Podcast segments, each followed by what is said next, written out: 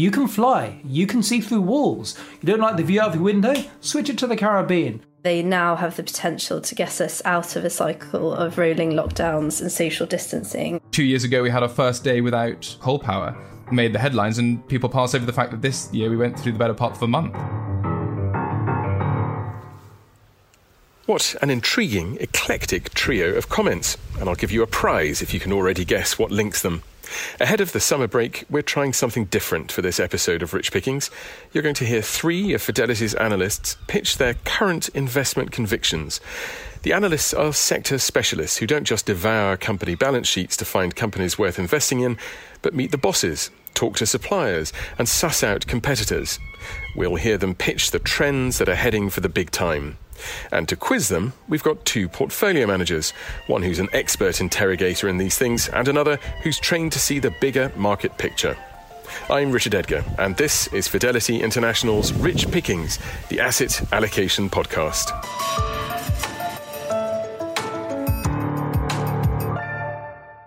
Well, joining me from her home some way west of London is Charlotte Harrington, a portfolio manager in the multi asset team, and in our London studio, Aditya Khowala, a portfolio manager with a focus on US equities. Welcome to you both. Hi, Richard. Richard. Now, things are returning to some sort of normality in the UK. Are you both managing a normal summer holiday this year, Charlotte?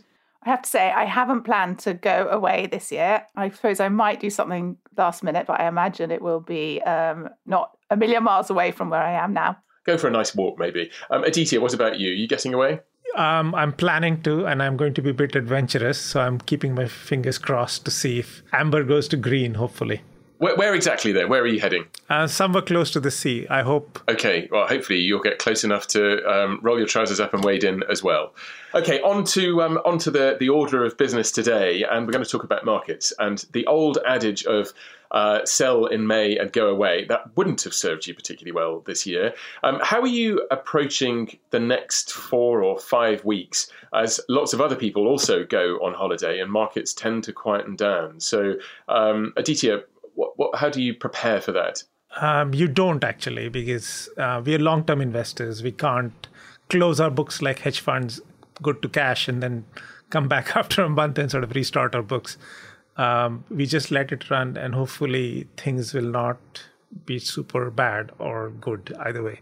Do you have to keep your mobile switched on? Hopefully once a day. Once a day, that'll do. And Charlotte, what about you? Um, how do you deal with this this period?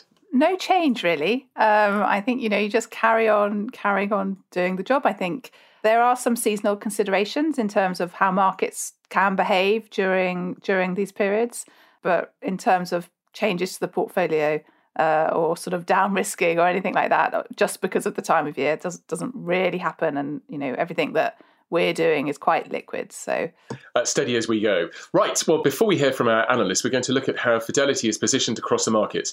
Earlier i spoke to the global chief investment officer of fidelity andrew mccaffery and here's a short clip of that conversation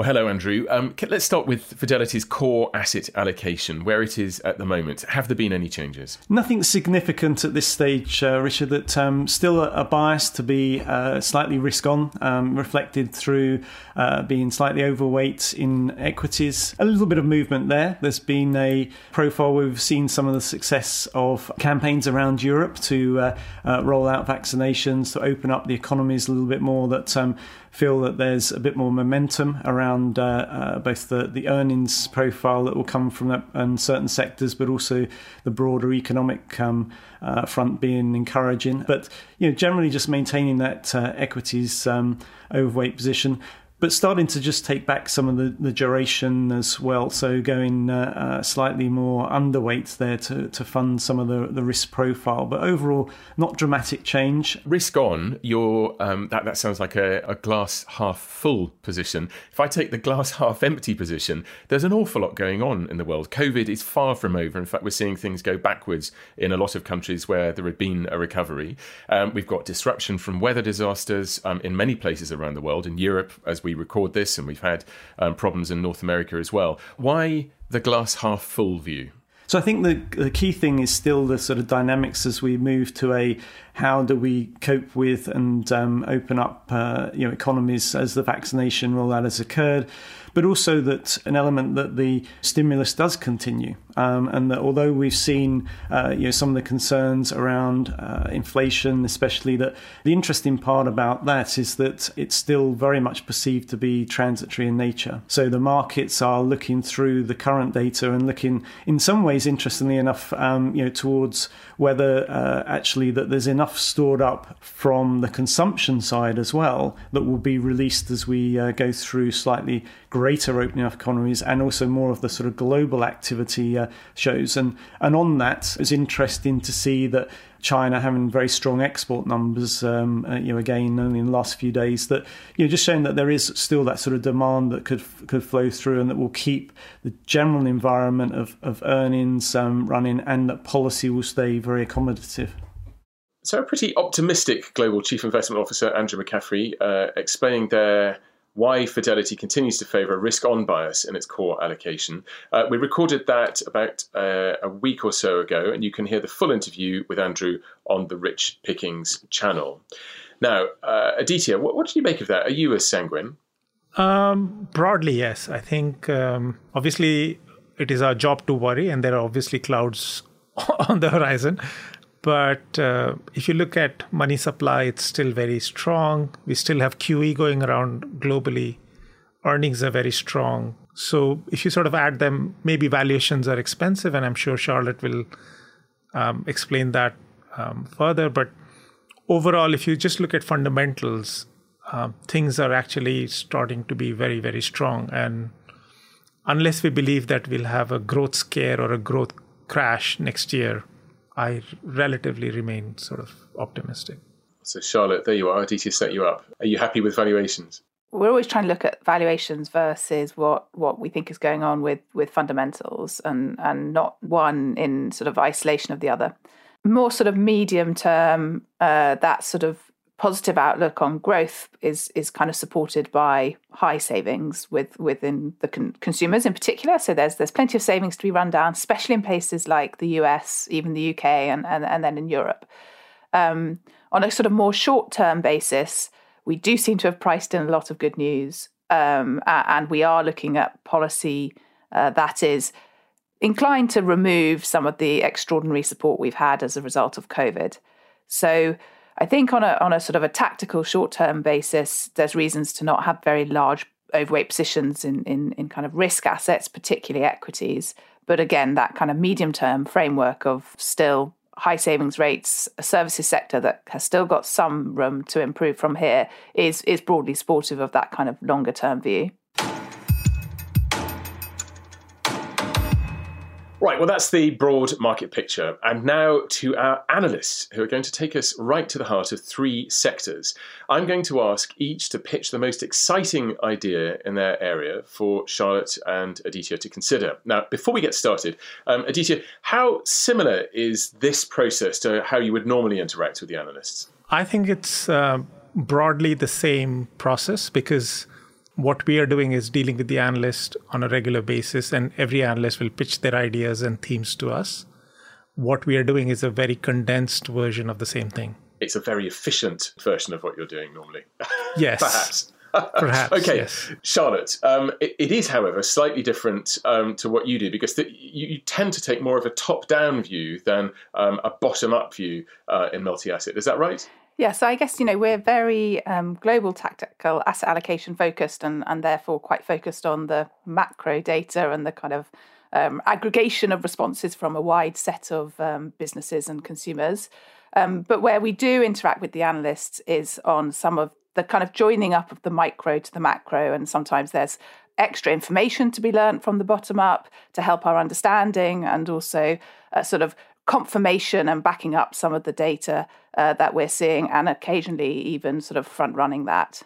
Excellent. Okay. Well, let's uh, let's get to it then. So, first of all, welcome to Johnny Tseng. Now, Johnny is a senior equity analyst uh, at Fidelity, specialising in semiconductors and technology. Hello, Johnny. Hello. Hello there. Are you ready to go? I am ready to go. Yes. Okay, Johnny. I've got my stopwatch at the ready, um, and I'd, we'd all like to hear your most exciting idea, please. And you've got two minutes, and your time starts now. So I'm excited about the metaverse. So so during first, second, third lockdown, I can't remember. Most of my exercise was actually boxing and playing table tennis in virtual reality. I had my headset on, and it was actually a really good experience. And it's plugged into me, twigged into me the fact that VR, AR, virtual reality, putting yourself into a different world from your headset is something which has been talked about a while, and it's finally being a reality. Um, what we have is the metaverse, which is a virtual, shared, 3D persistent world know, three things are making the metaverse happen now. One, we have these persistent worlds. That you know, you have World of Warcraft, you have Minecraft, you have Fortnite, real virtual worlds where you will go and people go today, interact and build with their friends. Secondly, we've got a range of fantastic, low cost, workable headsets Facebook's Oculus Rift, uh, Microsoft HoloLens, and you know, Apple are almost certainly going to be launching a, their own headset in the next one or two years. So the hardware is finally ready. And third, I think COVID is making us more suited and ready to, you know, live virtually. You know, we would like to be back in the office. You know, we'd like to be in real life. But for many people, you know, being there in the flesh is not the default way of living. And maybe some of us prefer to kind of live a bit more remotely. And the metaverse, the shared virtual world, is simply the next iteration of that. And when you're in the metaverse, in the virtual world, you have superpowers. You can fly. You can see through walls. You don't like the view out of your window? Switch it to the Caribbean. You want to be at the Olympics? You can teleport into the stadium and see the events live in the flesh. You want to be at the Wembley to see England lose on penalties? You can be there, all from your sofa. And that's what's going to be happening in the next five years the metaverse. The metaverse with 10 seconds remaining. Thank you very much indeed. So there we are metaverse, virtual exercise. Was this uh, a, a, flash in the pan during lockdown, or is this the new reality? Um, Aditya, uh, what, what do you think? I think it will be fascinating if this happens. I mean, it reminds me of the movie Minority Report, where Tom Cruise goes back home and switches his background to whatever he feels like um, I guess the big question then is do the gaming companies benefit from it? How should we think about where to invest? And what happens to live action movies and live action shows? Like, if everybody can do this from home and watch a football game like a Champions League final or a Euro final. So, so it's this race between you know who's going to own the platforms and who's going to own the content, and you can see the guys who own the existing platforms for social and mobile are trying to dominate in the new world. So, you know, Mark Zuckerberg was very clear when Oculus bought Facebook VR five years ago. I missed out owning the mobile platform. I want to own the virtual platform. And Apple has been spending billions and billions of dollars trying to build their own headset and own their own platform. So the incumbents there. But then you have, you know, upstarts. So, you know, guys who don't have the hardware but have the software. Fortnite, owned by Epic Games. Roblox, which is a $40 billion company which allowed people to build virtual worlds. And you know, you have this kind of fight coming up between the existing guys who have installed base and the new guys who have the killer tools, software, and the content. And there's going to be an enormous fight to one who's going to own the platform and, and whether the platform will be open or closed. You know, Apple and Tim Cook and want it to be closed. Um, Fortnite and Tim Sweeney want it to be open and be available on every platform Android, iOS, PC, Chromebook. Um, so that's kind of the, the, the, kind of big fight. Who's going to own the platform? Will it be the old school? Will it be the new guys? Does that answer your question, Aditya? It does and does not because we don't know what's going to happen. But I guess uh, the other issue is do we need terabit links to get that kind of data through the system and are we even prepared for it? I remember, you know, in 2002, we, we were using dial up and we said we we're going to watch movies on our PCs and, and on our TVs uh, real time. And it took 15 years to get there. So I'm trying to figure out if I'm going to watch a virtual reality, real life system, how long will the infrastructure need to sort of pick it up? Absolutely, yes. And, you know, the, the kind of dirty secret of tech is that a lot of tech architectures and industry structures is driven by you know the ability of kind of the, the, the connectivity to the pipes to service the end user. When the pipes are thin and constrained, the compute has to be close to the end user, and PCs become really powerful. when pipes are fat and unconstrained, the compute lives in the data center, and guys like Google or Facebook become, become really powerful. And you know, the pipe here needs to be 5G. It needs to be you know always on, you know always available wherever you are, high speed and low latency, and latency is important. Um, so you know, one of the key enabling technologies is going to be the build out of 5G, which is certainly you know it's happening very rapidly in China. The US is catching up, and Europe is finally getting there. Okay, let me bring Charlotte in. Let me bring Charlotte in quickly. Um, how does this strike you? I guess two two things that maybe spring to mind in terms of um, questions. One, I think you've sort of touched upon is how much does this kind of eat into the the big stocks, which are such a large component of the index. And we look at the S and P, and we all look at very high valuations, certainly on a relative basis, and and probably absolute. Um, so so you know the potential for quite meaningful index level implications should there be a big shift away from the sort of the, the fashionable fangs towards this sort of thing.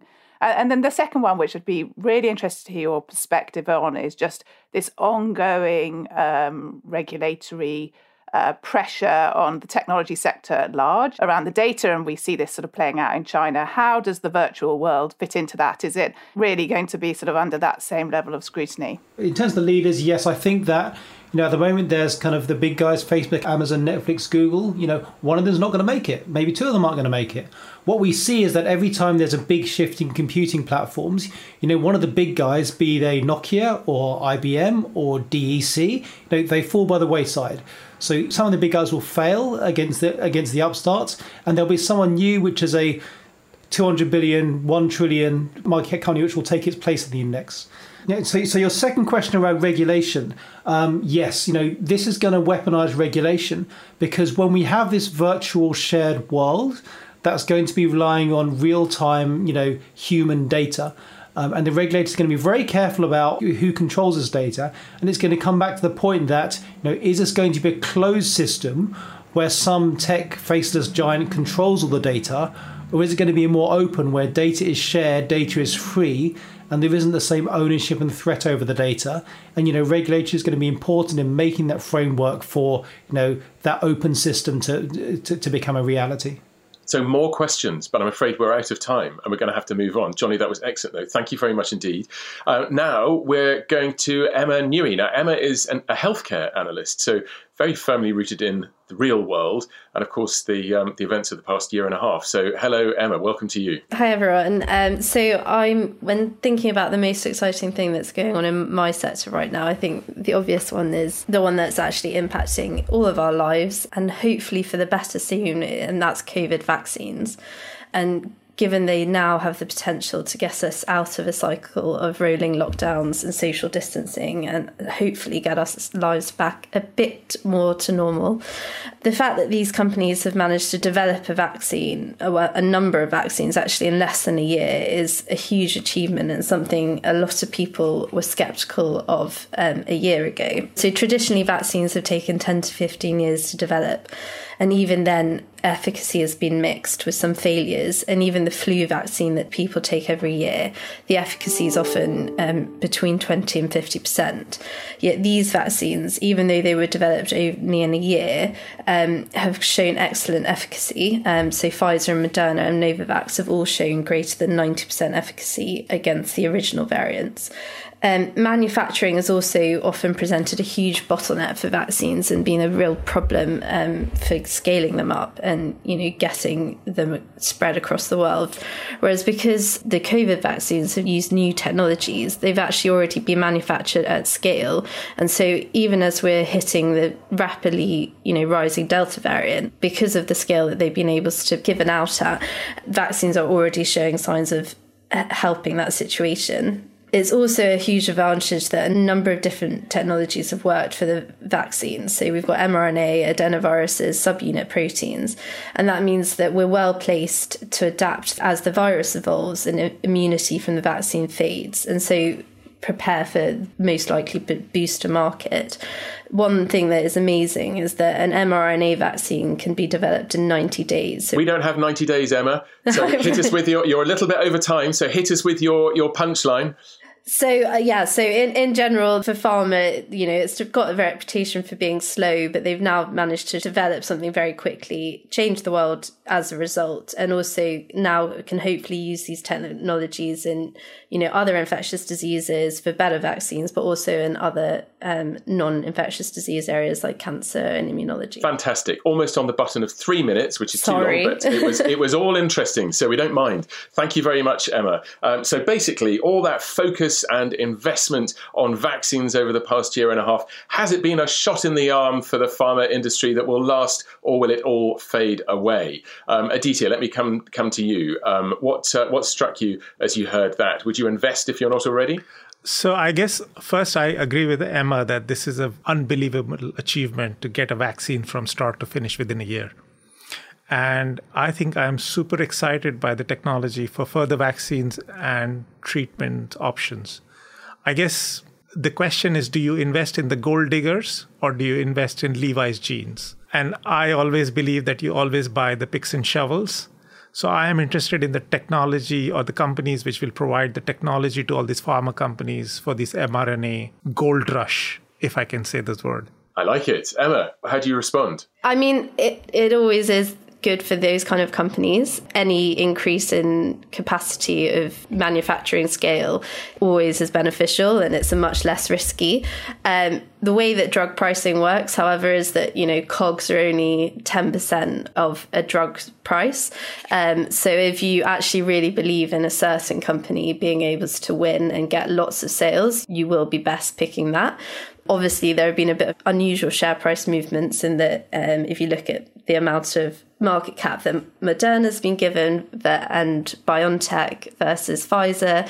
There's been a lot of discrepancy in the way that the, the investors have awarded the stocks. But, you know, if you want the ultimate full dollar, that's the best way is probably to go for the one that will actually sell the drug. What do you think, Aditya? Quick response. So I think you can, and you have to find the next Moderna. I think it's it's going to fundamentally reduce the amount of time we take to find new drugs, which is amazing for the whole chain. And I think it will be incredibly deflationary for the sector because the drug prices have been very high because it's taken so long to create new drugs. So if you can create things in a year, there is no reason for them to charge ten thousand dollars per drug per year. And so I am actually interested in both sides, to be honest. Interesting. It gets more and more complex. Let me bring Charlotte in again. I'm sorry as we're racing through this. It's absolutely fascinating. But Charlotte, you know, COVID has completely upended um, the world over the past um, year and a half. What what question might you put to um, Emma thinking about the pharma sector? So I'm really interested in the uh, US healthcare sector as a block, as opposed to the the, the individual components. So we, we we take it as as the index weightings are, uh, and when I look at that sector. Um, you know, it's held up pretty well in uh, for one of the defensive sectors in a world in which we've had massive sort of reflation narrative and, and a move towards cyclicals, although that's come off a bit of late. And I guess my question is there's you know there's a lot of positivity around the positives of the the development of vaccines, the potential for boosters, etc. How do we weigh that versus things like patent cliffs that are coming up?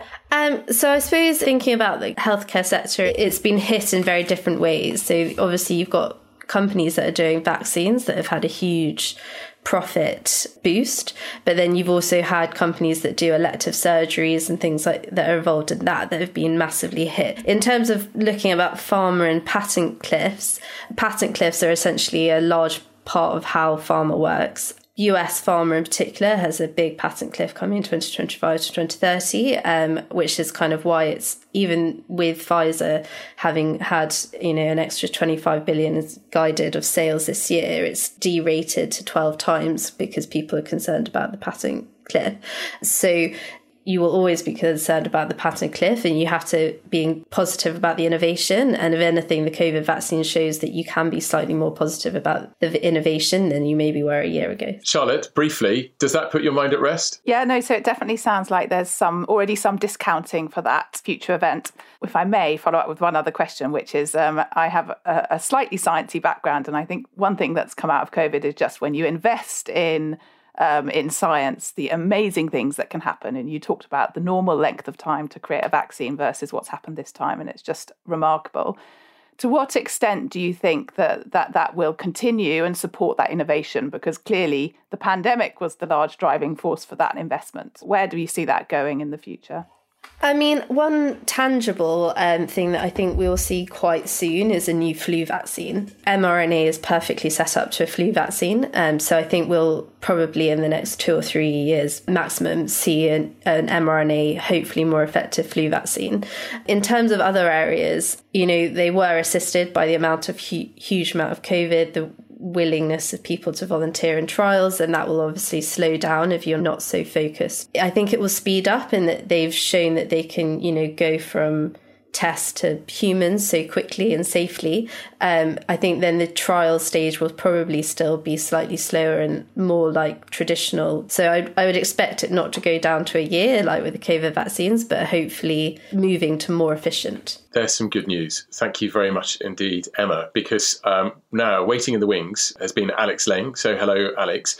Um, Alex is a utilities analyst and um, used to cover industrials. So, it's time now for your pitch, please. You've got two minutes, and your time starts now. So, yeah, the, the most exciting thing in my sector is the is the renewable revolution that's that's taking place, and particularly exciting in a sector that's not normally characterized as being exciting, even more slow moving than than pharma.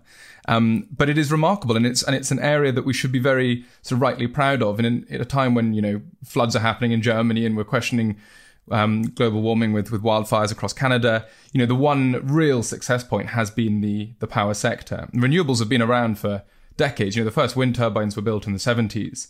But in the past 10 years, the change in the economic equation of renewables has been dramatic. So you go back 10 years, and solar, for example, the dollar per megawatt sort of cost was um, about thousand dollars per megawatt hour.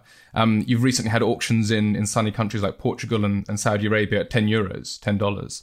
And when your average European power prices are between 50 and 70 euros, the game has changed. The, the battle is already won. And as much as people talk about you know, regulation driving change or policy or government targets, it's an irrelevant point. I mean, nobody now economically is, has any sense of investing in, in thermal power and renewables are really dominating, and we've seen a complete collapse in the in the carbon intensity of power generation as a result. I mean, you look at the UK, the Industrial Revolution, you know, which was started in this country. The first coal power station was built in 1885, I think. You, but you can go back further to James Watt, you know, the start of that century, 250 years of coal. And two years ago, we had our first day without coal power made the headlines, and people pass over the fact that this year we went through the better part of a month. So um, the world has changed, and the, and the power sector has completely changed. And it, it, you know, if we take that further, it expands into new technologies like hydrogen, um, which can power new changes. And um, yeah, I think it's a vastly exciting area for for the sector. Absolutely on the button of two minutes. Thank you, um, Alex. So the economics of power generation has changed, and it seems it's changed for good in some countries anyway. Um, Charlotte, what what question might you have for um, for Alex? So maybe maybe a couple of questions. Um, the first one is clearly this is an enormous growing area and hugely important on on many levels. How, how do you think about the sort of valuation aspect of this and the fact that not every type of renewable is necessarily going to be the sort of the, the long term answer?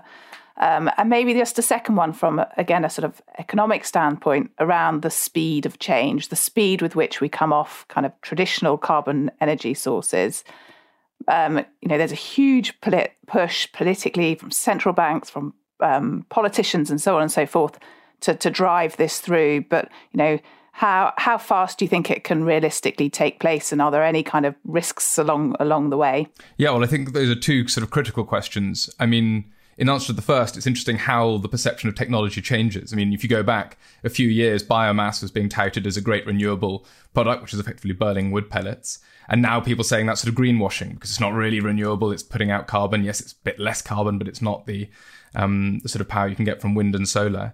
And and the economic side is equally interesting. Like you know, you have companies having to invest, but are they ever going to necessarily generate returns on these investments? Um, and there are a lot of companies out there that are pricing in you know huge value creation from the amount of capital they're going to put in the ground, which they will put in the ground. But technically, we don't know if, what return they're going to make on that. You know, if you're basing your assumptions off that 50, 60, 70 euro power price, and actually the average does fall to 10, then uh, then yeah, there's going to be a few companies in trouble. Um, and to your second point, yeah, I think I think it is an interesting question in terms of what are the limiting factors for for investment. I mean, governments are putting out very aggressive targets in some circumstances, and yet we aren't always seeing the investment. So in Germany, for example, they've got I think it's a 65% renewable target for 2030, and yet in the last 14 wind auctions, um, all but one have been undersubscribed. So you haven't had enough capacity coming online, and you have massive issues, particularly for onshore wind. You know whether that be interconnection to the grid um, land permitting, and then particularly NIMBYism. You know, you have huge um, local residential protests to to these structures being put in the ground. Those are bigger issues, I think, than the willingness to invest, because the appetite to put the capital there is is um, unquestionable. Thanks, Alex. Um, Aditya, coming to you. Um, so it's not as easy as it looks. Even if you want to, there are quite a few um, hurdles to to overcome. I mean, it always is. Nothing goes up in a straight line. Nothing goes down in a straight line. But I think what Alex is talking is a fundamental change in how we consume or create power. And I do believe electrification is here to stay for us. My bigger questions is like the speed actually rather than the actual output. And I do think the bigger question is emerging markets because we know that uh, the US and Europe can basically spend and sort of get renewables, but I really am looking forward to China and India with two and a half billion population starting to get into the electrification and the renewable path. And I think that will be an unbelievably fascinating exercise and outcome to go through because they will consume much more or they will create much more greenhouse gases than all of US and Europe combined pretty soon. Should we put that to you, Alex? Um, is that the area to be looking? Yeah, these are very interesting markets. I mean, there's an odd dichotomy, I think, in some of them. For example, China you know, it has the largest investments in renewables in the world, and yet it's also one of the worst polluters on its coal front because it's still building thermal coal, which you know we haven't we haven't built thermal coal in Europe for years. And I think particularly India. India has very very sizable targets, but bureaucracy and land availability is really getting in the way of investments there. And yeah, it's a big question to, as to whether you know that's a market that can see the necessary investments in the near term. Fabulous. Well, um, Alex, thank you very much. And thank you also to Emma and uh, Johnny, our other two analysts. Um, Aditya and Charlotte, what's the most interesting nugget that you've heard from these three pitches as you've listened to them? I think what is fascinating is the speed of innovation. The, the what actually stands out is the innovation cycle is getting hyper fast.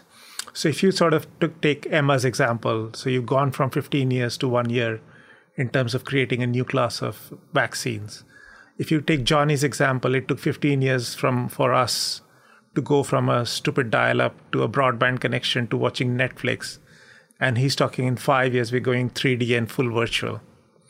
And if you look at Alex's example, we are going from you know testing whether solar works to actually solar being much cheaper than any other forms of energy. And so what we are sort of viewing is is an innovation cycle which is hypercharged and I'm very excited about the next 10 years because these are extraordinary developments going forward. I am too.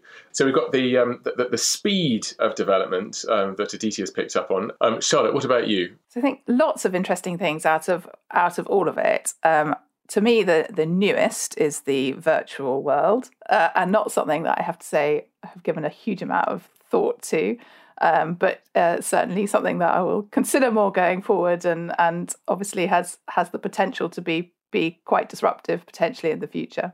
And in fact, that's one of the key aspects of this. When when you hear analysts and um, when they're presenting what's going on in their industry, and you know they're specialists in um, in those particular sectors, hopefully off the back of that, um, you might change your allocations. Probably want more for um, Aditya today, but has it changed how you might think about um, investing, Charlotte? I think it's very um, you know it's very interesting to hear the the bottom up view on some of the the risks around this stuff because when when we look at sort of valuations in uh, certain parts, particularly of the US market, um, it's it's not always on a stock by stock basis very easy to see where there's already been some differentiation.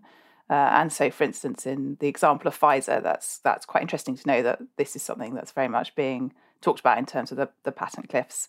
Um, but from a sort of um, aggregate sector level, I guess um, often the, the top down drivers will will generally um, will generally dominate. Okay, okay. And Aditya, what about you? I mean, I think this is exactly what we do on a general basis. So if I take Alex's example, and if you think renewables, and we know renewables is going to be the future, then you have to seriously question the future of coal and even oil and gas on a long term view. And then if you believe renewables is going to be the future, then you have to think, okay, what's the supply chain going to look like? Where are the investments going to be? So, for example, I look at copper as a good byproduct of this thesis because electrification needs a lot of copper. And so, if you're going to have full electrification and renewables, then we need to think if enough copper is being produced to sort of handle that. So you start to think more joined up on a different different planes. Start thinking about it. Just like Johnny said, if you're going to have virtual world, I need to have 5G. And what do we need to get to get to 5G to enable what he's talking about? The second derivatives. You've got second you've got derivatives to, and the value yeah. chain and supply chain. And, and Charlotte, you wanted to come in. A final comment. Yeah, I think it's very interesting marrying up some of those structural trends with the the kind of more tactical view. So to take the example of of copper, um, you know, there there's clearly a, a, kind of structural demand factor out there that's growing uh, in the form of electrification. But when we sit here today, we look at uh, a slowdown in China, uh, and so trying to balance those two is something that, that we have to do, and, and certainly tactically might make us deviate from that um, more structural view. Great. Well, thank you all very much indeed. That was really, really interesting. Right. Well, after all that excitement, it's now time to play hotcakes and hot potatoes. What would you buy like a hot cake, and what would you drop like a hot potato? Charlotte, you first. What's your hot cake? So I quite like um, the the dollar paired uh, versus the Mexican peso here. Uh, and the reason for that is you know, you've seen some some dollar strength really against um, a, a, wide variety of currencies, including commodity currencies, so Canadian dollar, um, Norwegian krona as well. But actually, the some of these commodity sensitive emerging market currencies haven't really moved. So I think that sort of rotation into a long dollar position in places like Mexico, where you're seeing some some weakness appearing in, in the China story and the emerging market story, uh, is is something that's quite attractive to me. And your hot potato? So I'm particularly cautious about commodities and in particular oil here. Um, so when you look at commodities, you've had a decent rolling over of uh, some of the more industrial sensitive commodities, but oil has not really come into play uh, in a particularly meaningful way. Uh, whilst the supply demand dynamics at the moment look quite favourable, um, and I think it is notable that that you are seeing inc- increased um, output in, in in the US now. Admittedly, this has been quite stable for a while. Rig counts are coming up a bit. You've got a slowdown in China, and then just finally on COVID. Should we have a sort of a, a more restrictive policies on on COVID across the world, then the oil sector is is is probably the or the, the oil commodity sorry is probably the first to be hit by that. Uh, so it's just a sort of a view on the sort of the asymmetry if you like of of pricing from here. Thank you charlotte. And aditya uh, what are your hot cakes? What do you really like at the moment? So i'm getting slightly more bulled up on the healthcare sector in us so if you look at the overall sector it's very cheap the healthcare sector is getting retooled in US. Um, it's 17% of GDP, and I think they need to control it. So they need to move patients out of hospitals into home health, into outside ambulatory services. They need to reduce the cost of care, and that is an incredible tailwind to a lot of different subsectors within this um, overall space. It's cheap on an absolute and relative basis. And what's too hot to handle? What are your hot potatoes? So I think the regulatory crackdown of Chinese internet companies and tech companies is a real problem for the the tech sector specifically, and we haven't seen the last of it. And I am not sure how this will play out for the overall tech sector, the semiconductors and everything over the next few months and quarters. So I really am concerned about that. Okay, well, that brings us to the end of this episode. You can read more on all of the sectors uh, analysts have covered here today at fidelityinternational.com, and you can listen to more about Fidelity's research too. Our recent ESG analyst survey, which covers the latest trends in sustainable investing, is available on our Fidelity Answers channel. Just search for that title on your podcast app. Thank you so much to my guests, Charlotte Harrington, Aditya Khowala, and to our analysts, Johnny Tseng, Emma Newey, and Alex Lane. The producer is Seb Morton Clark. The studio managers are Adam Sheldrake, Alex Wilcox, and Callum Blitz, with production support from Maddie Fletcher. From all of us at Fidelity, goodbye.